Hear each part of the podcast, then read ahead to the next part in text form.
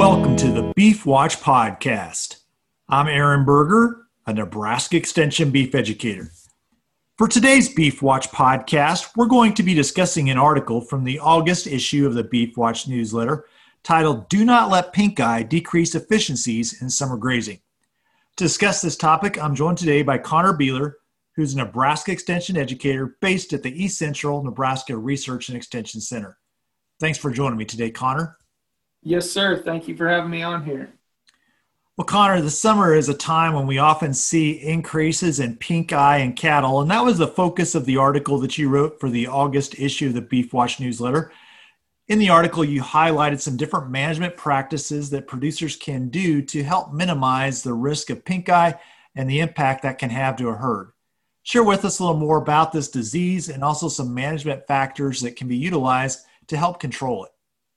Yeah, so uh, pink eye, as we know, it's a highly contagious disease, uh, and it's caused by inflammation to the cornea and conjunctiva portions of the eye. And really, the, the best way to uh, to mitigate pink eye would be through controlling your flies, and then also through uh, vaccinations. Connor, as we look at different fly control options, oftentimes the middle of the summer, people put fly tags in, maybe at turnout and now those are starting to lose their efficacy. What are some things we need to think about from a fly control perspective to help reduce the spread of pink eye? Right. So there's different ways to control flies, you know, uh, such as pour-ons or sprays or dust bags. But really, whenever you're uh, administering fly tags, you want to make sure that you do that at the proper time. If you do it too early, it can be before uh, peak fly season, and so, like you said, the efficacy of those fly tags will wear off uh, before your actual fly season is there, leaving uh, your cattle unprotected. One of the other things I think we see this time of year, especially in eastern Nebraska and, and also in western Nebraska, also is we're seeing grasses mature, we're seeing more seed heads present. And as cattle are grazing, that can provide a source of irritation to the eye and can also open up a gateway, I guess, for the bacteria to get a foothold. Anything we can do there as we think about management and trying to reduce the irritations that can possibly result in an opportunity for bacteria to get a foothold on the eye? Yeah, really, the the most common way would be to uh, clip the mature seed heads, and that just reduces the level of dust or foreign objects that can get in and irritate the eyes.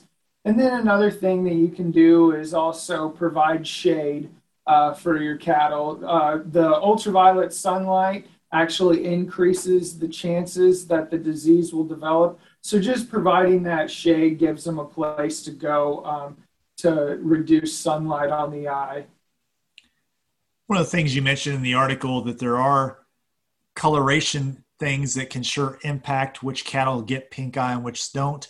Uh, you mentioned that pigment around the eye really can help to reduce some of the incidence of pink eye share with us more about that and why that can be important.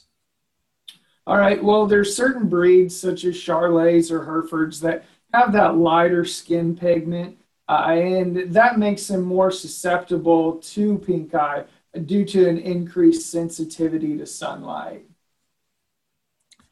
Connor, anything else on this topic you think would be valuable for producers to know and think about as they consider options to reduce the risk of pink eye to their cow calf operations?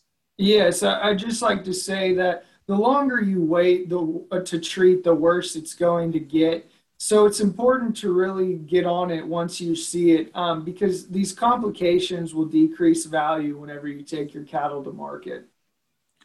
Well, thanks again for joining me today, Connor. Yes, sir. Thank you for having me.